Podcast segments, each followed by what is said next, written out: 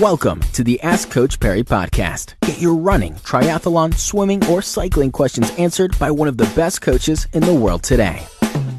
Welcome back to this edition of the Ask Coach Parry Cycling Podcast. Uh, I've got our cycling coach, Devlin Eyden, with us once again. I'm Brad Brown. Devlin, questioning from uh, Christine today. Christine saying, My already active 14 year old son would like to take up cycling. What distances are safe for him to be doing? And is there a difference in the workout he'll get on a road bike as compared to a mountain bike? I think it's a, a fantastic question. And, and yeah, good for good for him and, and good for her as a mom to, to have a teenage boy who's, who's quite active active and wants to get out there?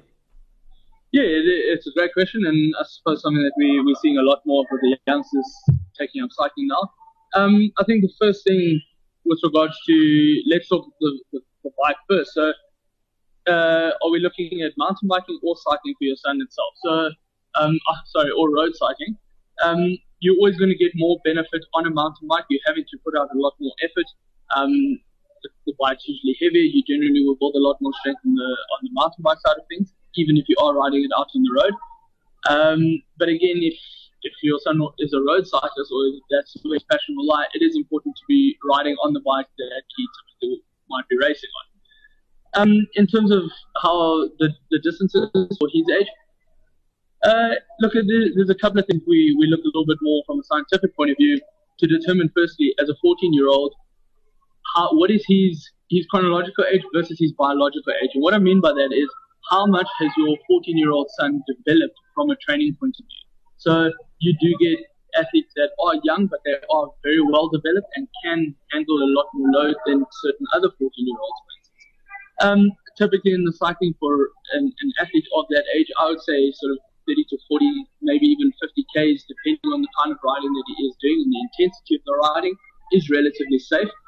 Um, it is important though that they are getting enough rest, firstly, so not always necessarily doing 50 days every day of the week, so making sure that's important.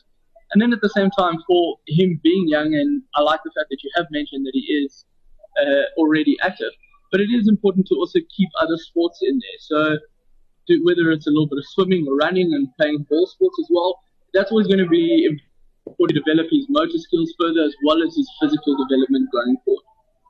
Absolutely. Christine, thank you very much for that question. Devlin, thanks for that answer as well. Uh, yeah, just I love hearing it. Uh, youngsters getting into cycling, it's, uh, it's an amazing sport. And uh, yeah, let's hope he keeps at it.